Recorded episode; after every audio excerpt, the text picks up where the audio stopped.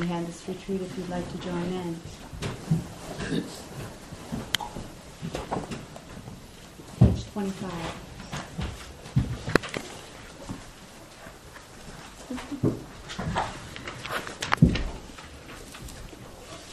Ramachalokadipati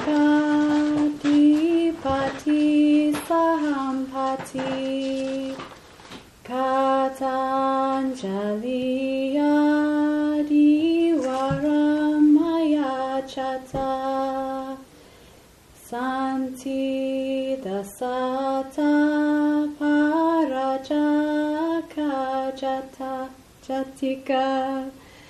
Dese tu damam anukam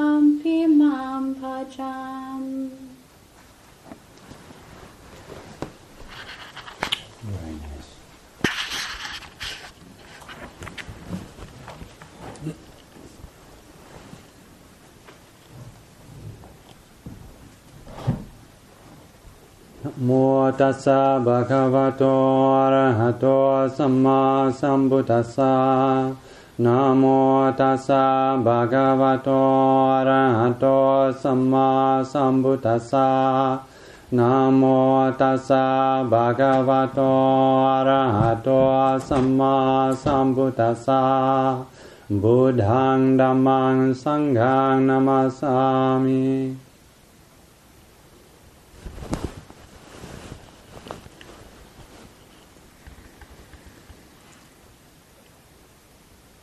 Today is Father's Day, a day that uh, is dedicated to remembering the uh, male half of our parental lineage.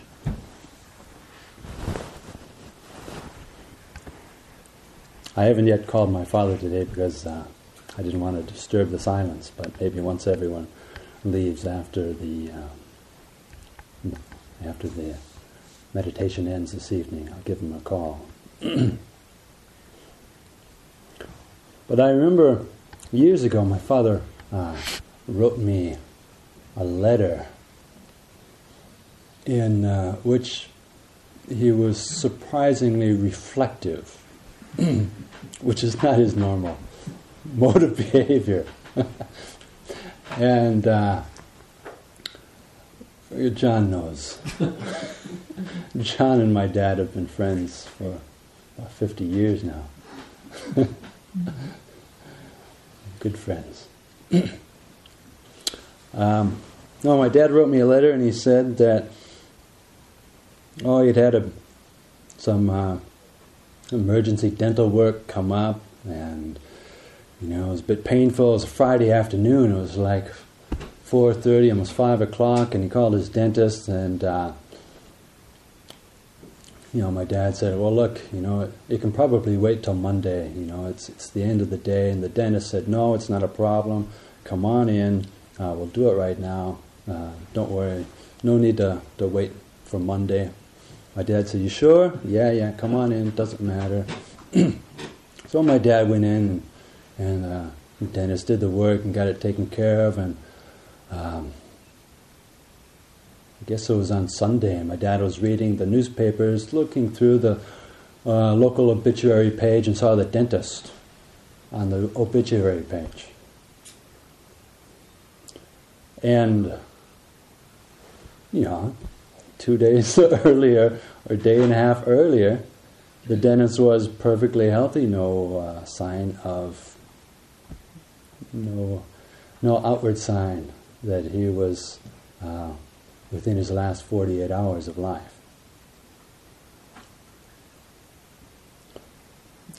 So that got my father thinking a bit, and uh, ended the letter by saying, I guess it's true what they say live each day as if it's your last. Because sooner or later it's going to be. You know, might as well practice.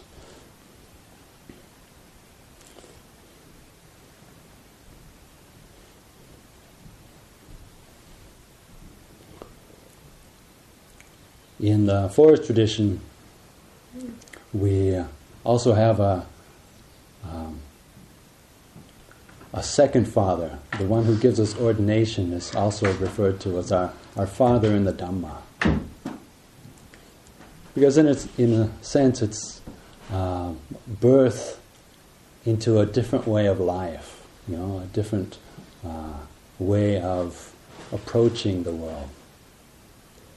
Way of approaching the world that, you know, again is um, reflecting on this, these truths which are around us all the time,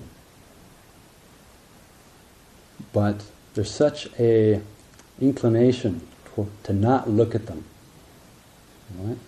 I mean, your dentist drops dead, you know, nearly right in front of your face, and for a short while, it's like, wow, life is really precious and fragile, and you never know what's going to happen, and the future is completely uncertain.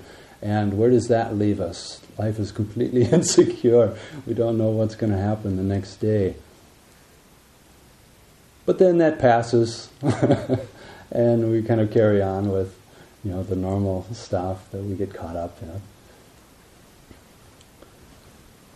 So the birth into the life of the Dhamma is designed to keep reminding us, keep reminding us, keep bringing our attention back to these very basic truths, like this uh, five reflections that we just chanted. I am of the nature to age. Can't get around that. Even if we're young, we're still aging. I am of the nature to sicken. I am of the nature to die. Can't get around that one.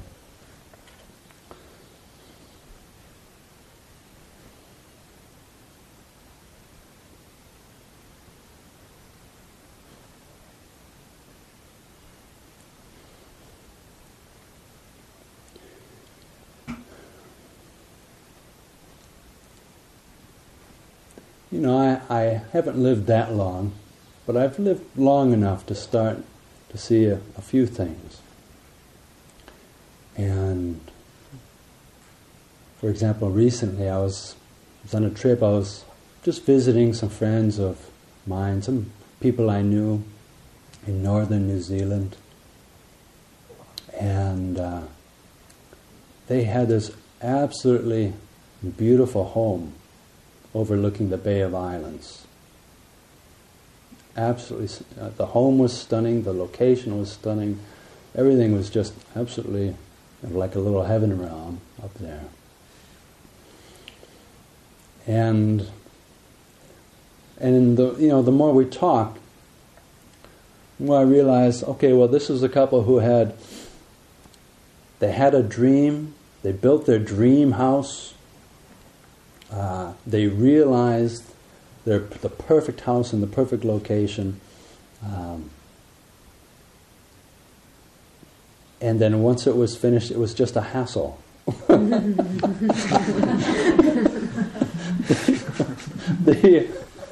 the, uh, they built, you know, architects very smartly built a great big water tank into the whole design. Then the water tank leaked and everything got flooded regularly. And it was just like, um, you know, she, she says when people come to say, oh, you must, how can you get anything done here? You must just look at the view all day.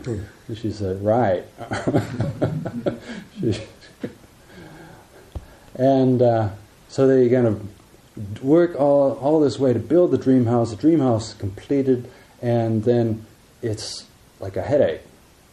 And, and then they got too old to be able to look after the landscaping, and now they have to move into a condo to Florida.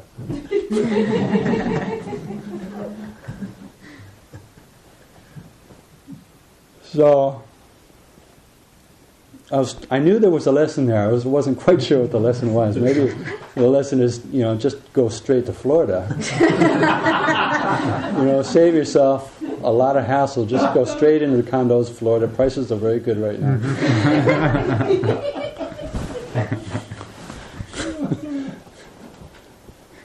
but you know, just the, the idea that um, you know you you have a dream, and even if you fulfill the dream, just as you envisioned it, and it's absolutely beautiful to everyone else, it's still a headache for those people, and it was like, wow.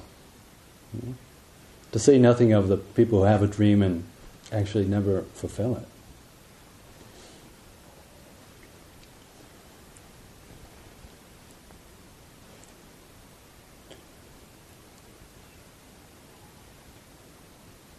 So, uh, yeah, sometimes you wonder, well, what's the point? what's the point of it all?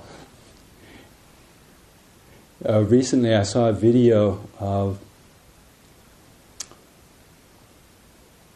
young soldier who had been training for years and on the, you know, real crack unit, first day in the battlefield, completely blown apart in the most gruesome way. You know, it was like, what's the point?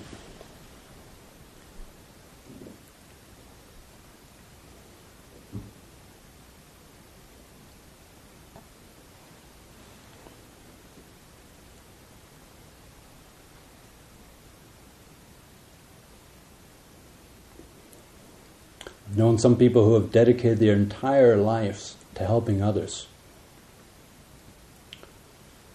And in the end, mostly what they got was ingratitude. And seeing that, you know, it was a real lesson. It's like, well, what's the point there? But if you look at it from a Dhamma perspective, then you, you look, well, what is the point? Because if you take birth in the Dhamma, uh, take birth in a different way of approaching life. And as I said yesterday, where's my fortune? this side. My fortune cookie says, Learn Chinese. Good evening. No, wrong side. um, the principal business of life is to enjoy it.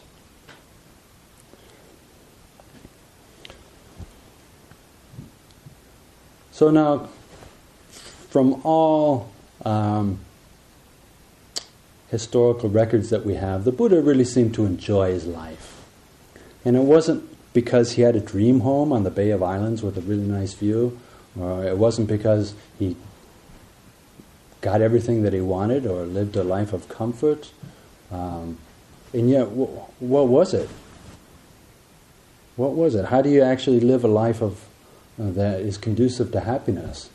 There was one time when the Buddha was still uh, very newly enlightened. You know, he, he uh, in the early years, and he was just sleeping in the wintertime in India on the hard ground. There were some leaves that he was sleeping on, and guy came around and. and uh, he said, Well, you know, feel really a bit sorry for you. You know, how can you be happy sleeping on the hard ground in the middle of winter? And it gets pretty cold in northern India in the middle of winter. You know, you just have a robe to protect you. And uh, Buddha said, Well, who do you think would be happier? Um, the king in his palace, surrounded by the retinue and concubines, surrounded by all the luxuries possible, um, surrounded by wealth, power. Who do you think would be happier, the king or me? And the local man who wandered by said, Well, the king, obviously. And Buddha said, Well, do you think the king is free from fear? You know, probably not. You know, whether you're a king, there's always someone trying to get your power, get your wealth, uh, royal intrigues. You can't, don't know who to mm-hmm. trust and who not to trust. So kind of fear and insecurity there. So, do you think the king is free from greed? Um, no, kings are kind of known for being greedy and never, you know, never have enough. And once they have an, enough land, they try to conquer someone else's land.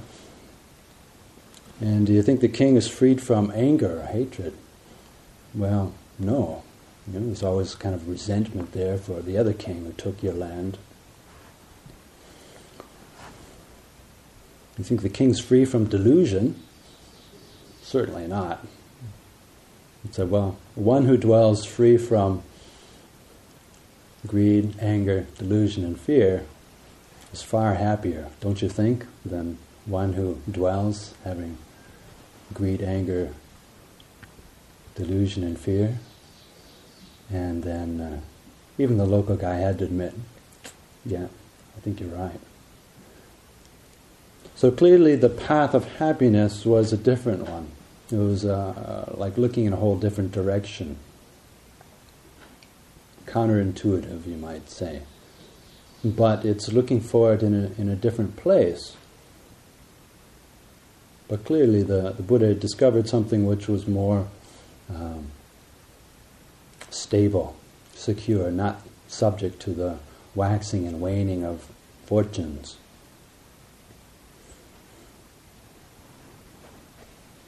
But you know, that can seem quite exalted. You know, trying to emulate the Buddha. Well, the Buddha was special. You know, Buddha has been practicing to, as a bodhisattva for eons. I probably it's probably my first life practicing Buddhism. I've got eons to go. The Buddha had all eight jhanas. No wonder he was happy, right? You know, bliss, rapture on command, like you have a remote control. Just so okay, seventh jhana, you know, reflection on nothingness, incredible, sublime bliss. Okay, punch it in, let's go. and they could spend the whole day like that. There would, some of the suttas are great, you know. The, in the evening, the Buddha would get together with Sariputta, Mahamoggallana, and he said, Oh, how did you spend the day? Oh, I spent the day um, in the depths of um, concentration on emptiness. You know, I mean, they didn't talk about I went for a walk in the park or whatever. They said, you know, what meditative state did you dwell in for the last eight hours? You know, you can just kind of go in there with that amount, that degree of uh, command and expertise. So yeah, no wonder he's happy. but what about the rest of us? You know,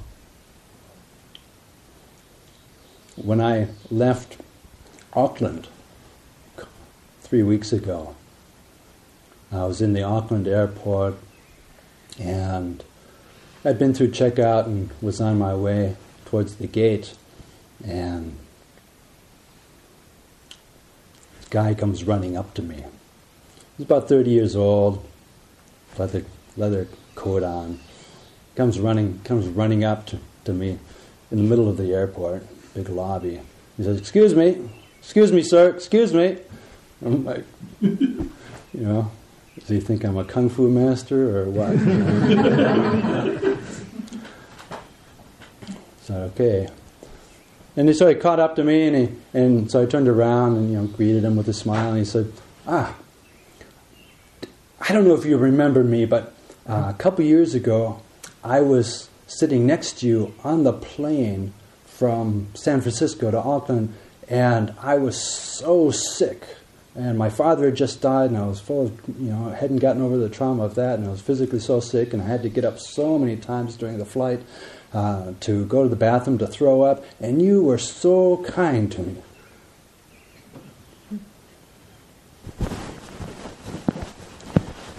And he said, he said, he had told this story to, uh, he said he told it uh, to hundreds of people in uh, the last couple of years. And uh, he said, You know, I've told so many people about this Buddhist monk that I sat next to on this flight, and he was so kind. And I just wanted to thank you.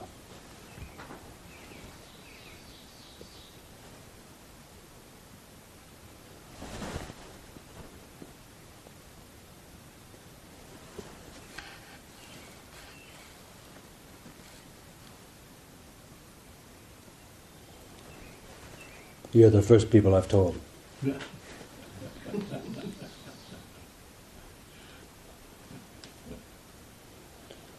so sometimes when the thought arises, well, what's the point?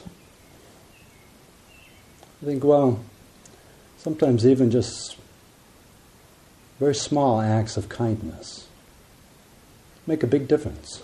Mm-hmm.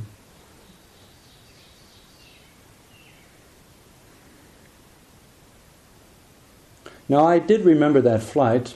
I had kind of forgotten about it, really. But, you know, once he reminded me, I, I did remember that flight. And um, at the time, I was just trying to be patient and, and polite. I don't recall being particularly kind. or, you know, I don't I wasn't like exuding compassion or anything. But, but whatever, you know, just uh, whatever I did at the time uh, made a big impression on him, obviously, surprisingly. And so that was a good lesson for me that uh, we don't always have to think in uh, grandiose terms when it comes to you know, what we can do to make the world a better place. What can we do to bring up a bit of happiness and joy, you know, in our lives and in the lives of other people? Just little things like that. Being kind to people on the airplane when they're sick.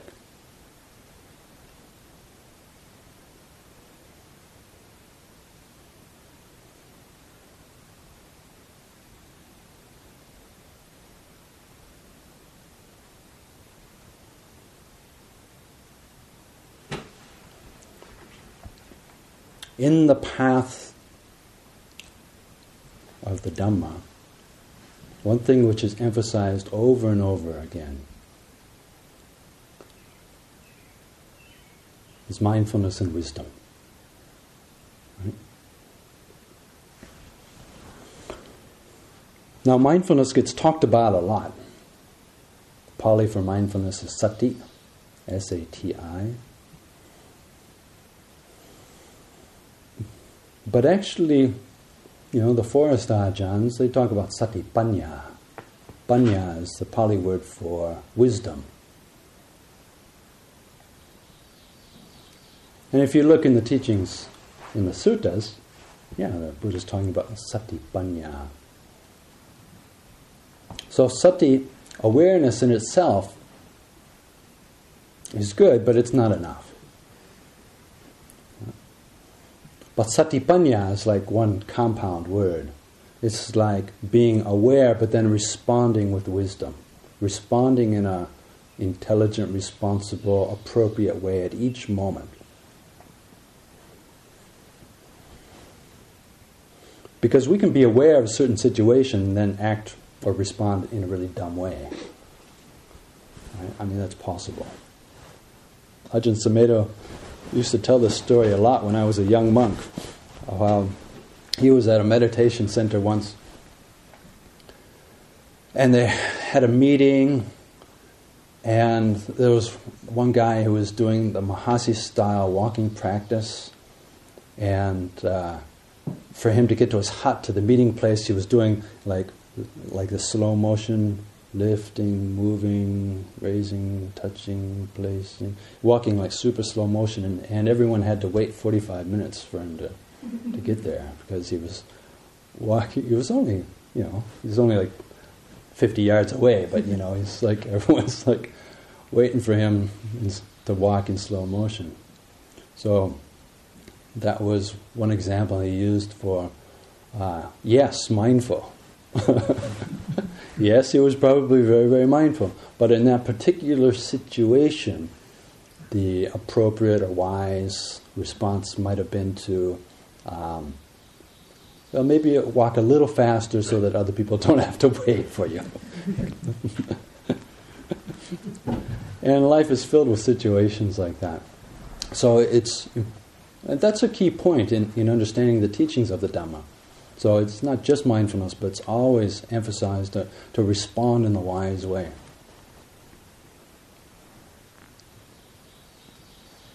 You know, like if you get a leak in your roof, don't just sit there and be aware of it leaking because it'll get worse and worse. You know, that's admirable in a sense to, to be aware of it. But that happened once in Ajahn Chah's monastery. Ajahn Chah you know, was kind of walking around the monastery, checking to see how things were, and he noticed there was a one hut, you know, the, the roof was like decaying and collapsing in. And there was a monk living in there. I said, Well, why haven't you done anything to fix your roof? And he said, Well, I'm just being mindful of it. And Ajahn Chah kind of blasted him for that.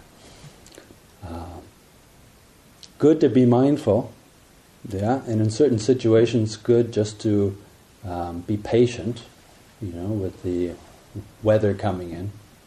But in that particular situation, the wise response would have been to try to fix it when it's a small problem, so it doesn't get to be a big problem.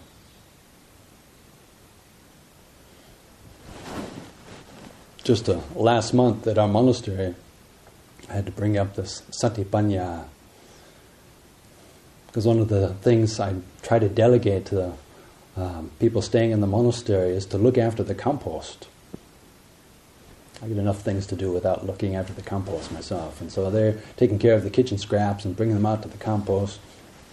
And you know, we've talked about what the compost needs and protecting it from rats and you know what it needs and and uh, so I just kind of checked out the compost after not being there, uh, not looking for a couple of months, and you know, checked it out, and I realized the whole thing was full of rats.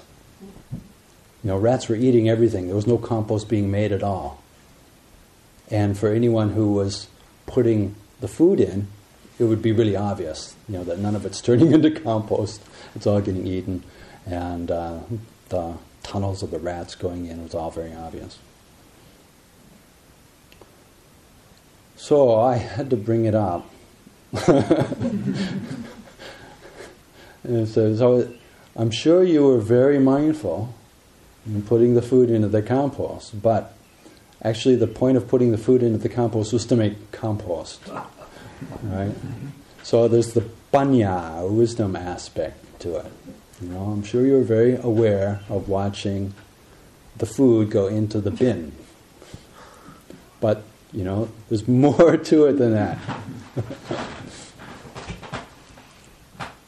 so that's a key aspect in every step of the Buddhist training. Because we have to use good sense. I'd like to say common sense, but really it's kind of uncommon.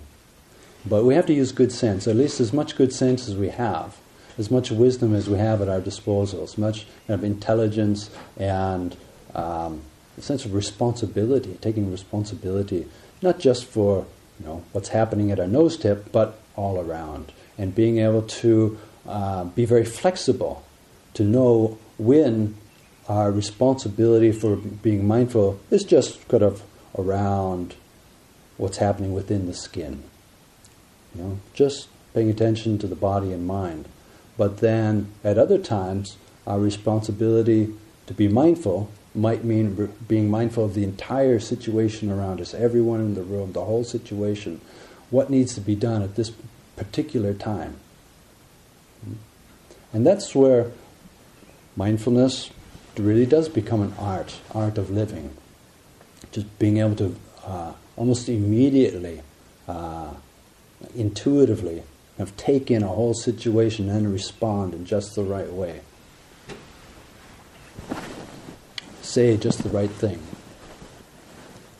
And you can't plan it. It's, it's just something that can be trained generally through being aware and then feeling now what's what's the appropriate way to respond sometimes that means doing nothing sometimes it means taking action but the same is true for every step of the noble eightfold path When we talk about mindfulness mindfulness right mindfulness is the seventh factor of the Noble Eightfold Path, but it's not just right mindfulness. Right mindfulness and right effort have to go with each factor of the Noble Eightfold Path. Right? So if it's right intention, there has to be right mindfulness and right effort with that. You know, right speech, right mindfulness, and right intention, right um, effort So, right effort is that which is more active. You be, uh, let's say, we're aware of a thought arising in our minds. So, just being aware of it. If it's persisting, then right effort means knowing. You know? Knowing whether we should um, encourage it, knowing whether we should um, do what is necessary for that mental state to cease. So, right mindfulness is all about uh, developing right effort every moment. So, when unwholesome states of mind arise or are reflected in our speech and our actions, then knowing that, but then also making the effort to allow that to cease. You know? Find a way to, to stop doing that so that it doesn't become a deeply ingrained habit. When wholesome mind states you know, are rising, then, then know that, but then also put the energy and effort into sustaining that, making much of it, developing it. You know? So when, when uh, a thought of generosity arises in the mind, when the thought of kindness arises in your mind, then instead of just saying, oh, there's a thought of kindness, and then it ceases, you know, you can actually say, oh, there's a thought of kindness, and then, and then allow yourself to dwell on that. Again, according to time and place, there are certain times in meditation where you, even thoughts of kindness, become a distraction from a meditation object. But generally, in life situations, you know, if a wholesome mind state arises, then putting the effort into sustaining it, uh, making much of it, developing it, allowing it to blossom, allowing it to uh, form an entire way of life. You know? What we call this personality is just this conglomeration of habits. Things we've inherited, things that uh, we've developed consciously.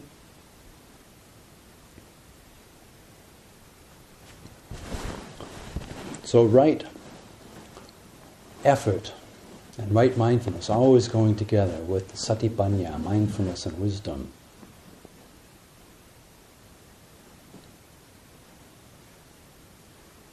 And when the mind is calm in meditation, just knowing how to sustain that so that unwholesome mind states don't come up, hindrances don't arise to interrupt it. And as soon as they do, vigilantly, like very quickly, knowing that. Because the mind is so tricky. As soon as we think, oh yeah, starting to respond in a wise way, then the mind becomes so darn tricky. And it gets comes from a different direction. It kind of gets us, kind of blindsides us over and over again. So it's always a challenge, but it can be a, a fun challenge as well. Kind of try to rise to the challenge. And the benefits are very obvious.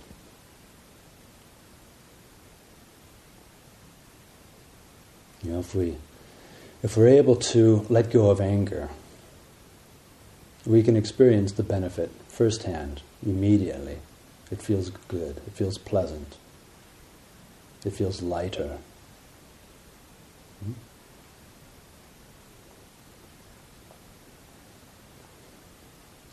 So satipanya is very closely related to sati sampajanya. Now, the words panya, wisdom, and sampajanya, which is normally translated as clear comprehension, very, very similar. Used in slightly different contexts. Maybe uh, panya, or wisdom, is meant to be more of a, a well, you know, kind of a, um, the, the repository of wisdom in our stream of consciousness. Whereas sampajanya is more like wisdom in action, every moment.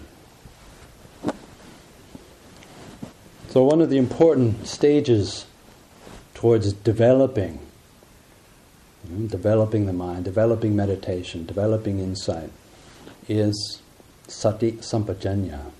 And how the Buddha defines that is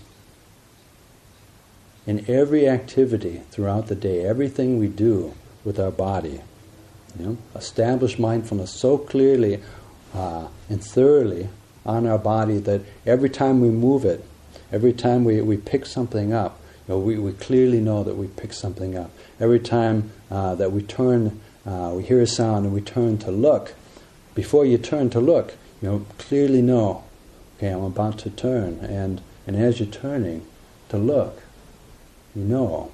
And when you're walking, very clearly know that you're walking, so that every time you walk, it becomes walking meditation. And when you sit, clearly know that you're sitting. Seems very simple, but you know, how many times are we sitting places and we're not really there? You know, we're thinking about this, remembering that.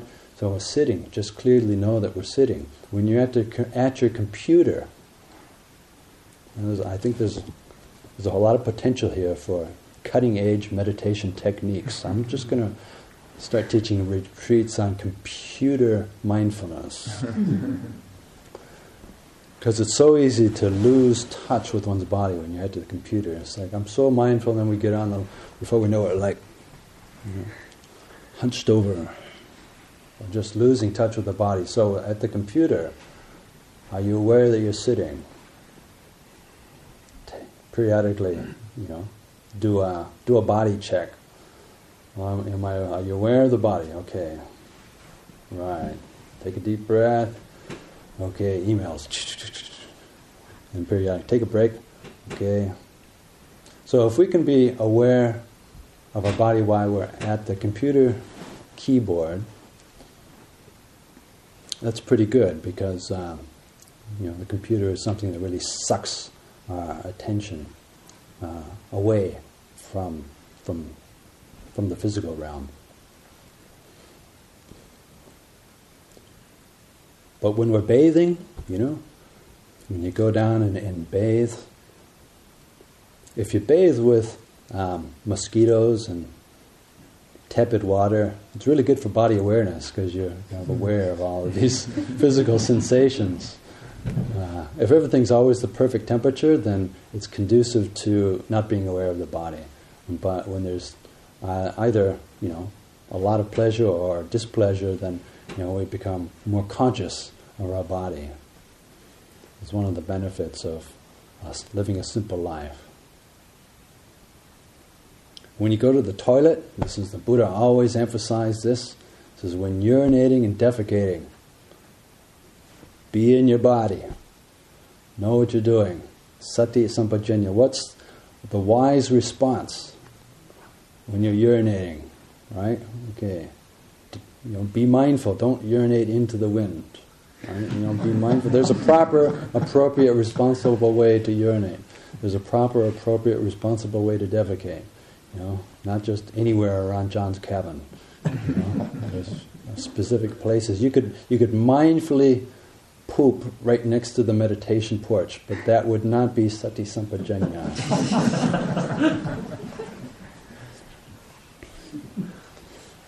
so the Buddha was really down to earth.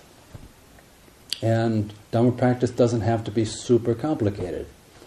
But to really get a solid foundation and continuity of awareness, then, then in everything that we do, every activity, while we're eating, you know, while we're, we're drinking a cup of tea, you know, that is the meditation right then and there. That's the meditation. Just holding the cup, feeling the weight of the cup, the movement of the arm, uh, the, the heat of the liquid on our tongue, uh, the reaction to it, etc. You know, that is the meditation at the time and maintaining a continuity of that from activity to activity then builds up such a strong momentum that when we do come and sit down on meditation cushion, we've been meditating this whole time.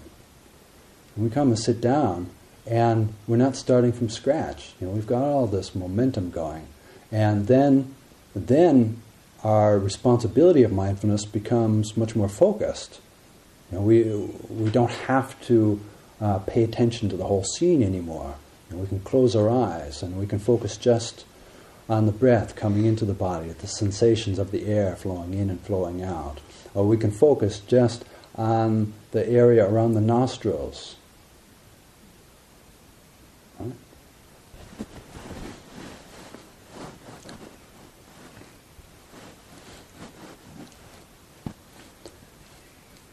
But again, flexibility in meditation, flexibility in life is so important because when you come down and everything seems to be coming together in the first five minutes, calm, clarity, go to your nose tip, and then you may start to get a bit foggy, or thoughts start to creep in from the side and the background. Before you know it, you know, you're off um, you know, writing a letter or making a list. So, catching yourself hmm, when, when you know, if we can maintain a very refined scope of mindfulness, say around the nostrils, that's excellent. But if we can only maintain it for a period of time, then we have to uh, be very careful. So when mindfulness begins to get a bit foggy, then open up the field of mindfulness a bit, right? Maybe to the whole body, or maybe again, like I said, to the basic, the basic ground of meditation, baseline meditation, anything that's happening in the present moment, you know, a wider application, which is a bit easier, right? But to try to keep the momentum going, you know, so that okay, it's getting a bit foggy in the nose tip, and go to the breath. Maybe we will just go back to paying attention to anything, even if it's just the sound of the birds. There it is. And and even that's beneficial and relaxing. And then when we developed a bit of momentum, you know, with whatever's happening in the present moment, then we can refine the scope a bit more bit more, just within the sensations of the body. And then maybe just the sensations of the air coming in and out of the body. And then maybe just the sensations of the air around the nostrils. So, that type of flexibility with mindfulness and wisdom is very important. Because if we think meditation is just kind of a rigid little set of rules and you just you, know, say, okay, um, just pay attention to the breath of the nostrils. You know, it's true, but it's more to it than that. You know, uh, it's true. It's true when you can do it. But for all of us, you know, some days the mind will be more peaceful. Some days it won't. Some days developing a sense of inner peace and happiness may almost come naturally. Other days, mind may be just filled with everything that's not peaceful. And it doesn't mean that we're practicing wrongly necessarily. It's just that, you know, as we practice, it's natural that old karma starts to ripen. And when old good karma ripens, then it will tend to ripen with sense of ease, inner peace, feeling of happiness, joy, even if you haven't, even if nothing special has happened. You know, if we've done a lot of good karma in the past and it manifests in the present, then feel good. But, you know, we've, we've all been making a lot of bad karma as well. You know, we've all made a variety of karma just in this lifetime alone. You think of all the combinations of, of wholesome and unwholesome things we've done and said. And so when uh, unwholesome karma ripens, then it's going to ripen with sense of discomfort, mental discomfort, tension, um, dis-ease, anger, frustration, anxiety, worry, fear, stress, all of that. So it's good to know that, well, this is just a result of past karma. It's not like this is who I am. This is not who I really am. My true self is fear, anger, stress, anxiety, and depression. It's okay, well, this is simply the results of past karma. It's important to accept that fully as well. Whatever is arising you know, in the present moment, very important to accept that fully. You know, mindful, yeah, but not just sati.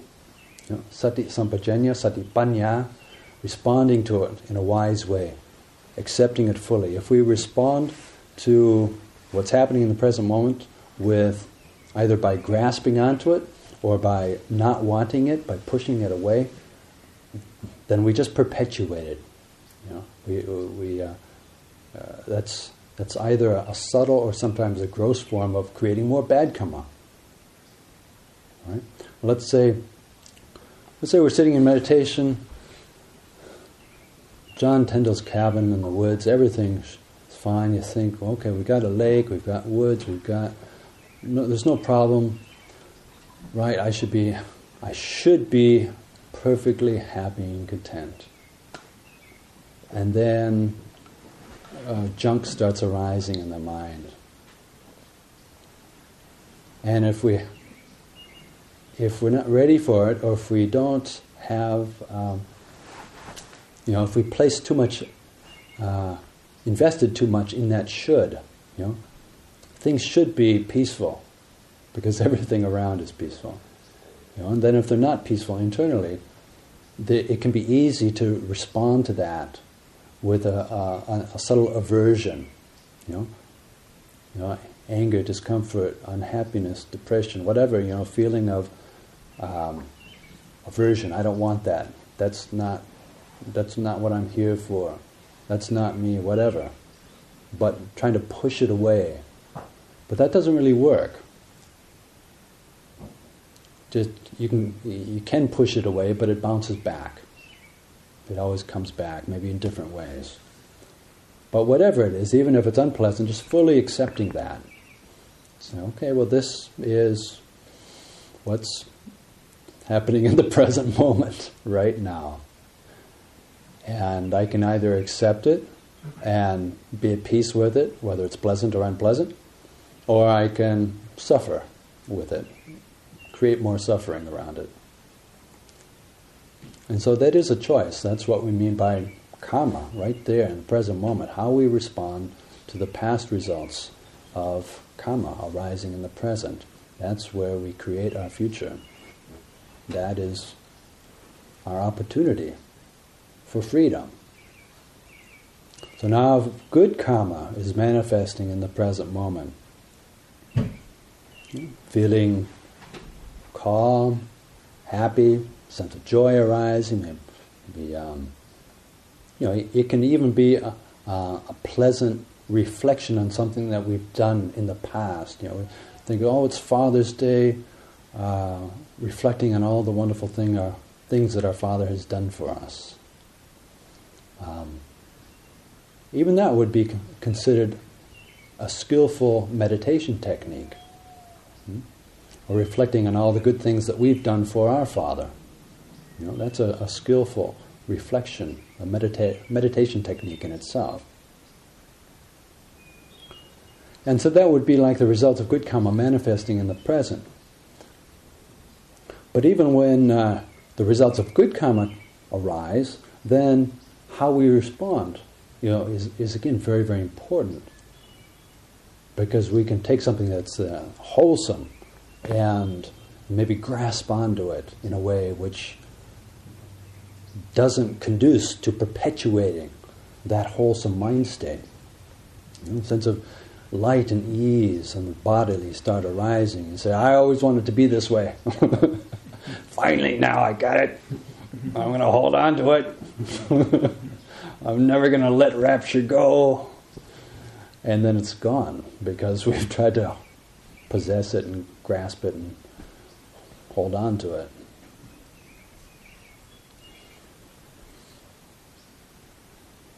So when the result of good karma arise in the present moment, then a wise response, hey, this is the result of good karma. It's pleasant, maybe I should make more good karma. How do I make good karma in this moment? Right? And that's going to change from place to place, moment to moment, hour by hour. But if you're on the meditation cushion, way to make good karma is one, you just be mindful of it. Hmm?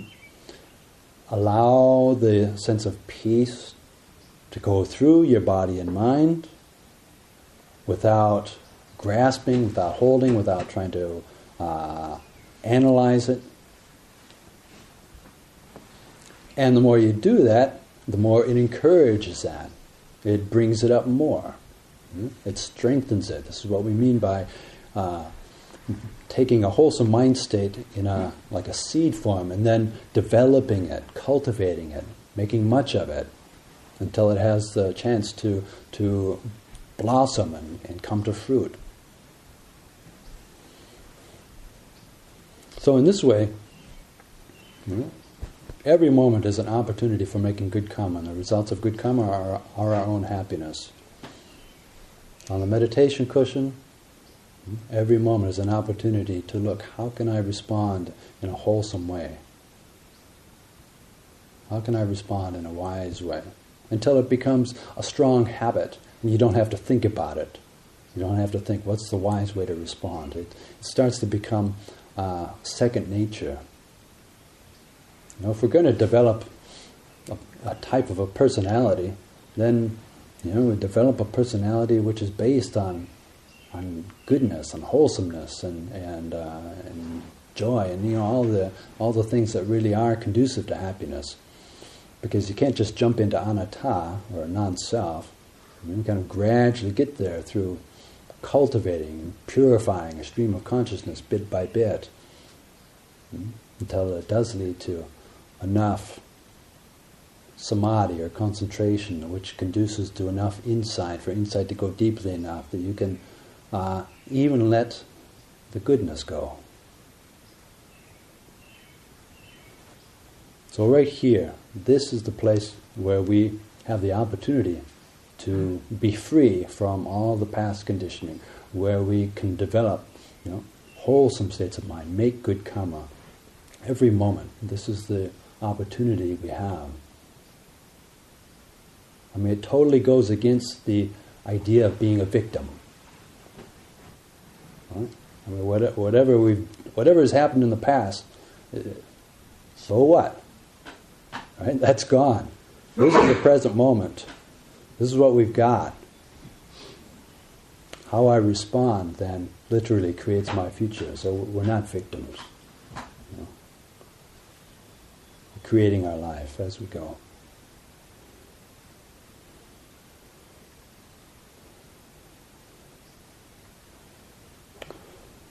Okay, so at the end of the day,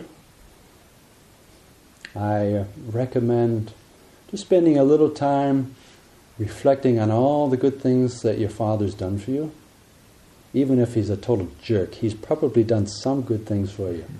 And reflect on all the good things that you've done for your father. And, and uh, you can say, whatever good karma that you've made today, you know, all the practice, at least, you know, even just getting up early with a good intention, you know, is making good karma. Every, all the good karma that you've made today, you know, may that be shared with your Father. So I offer this for your reflection this evening.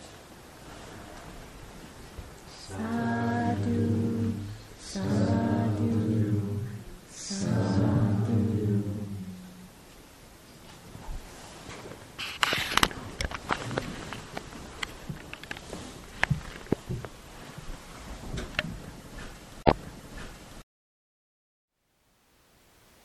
Thank you for listening.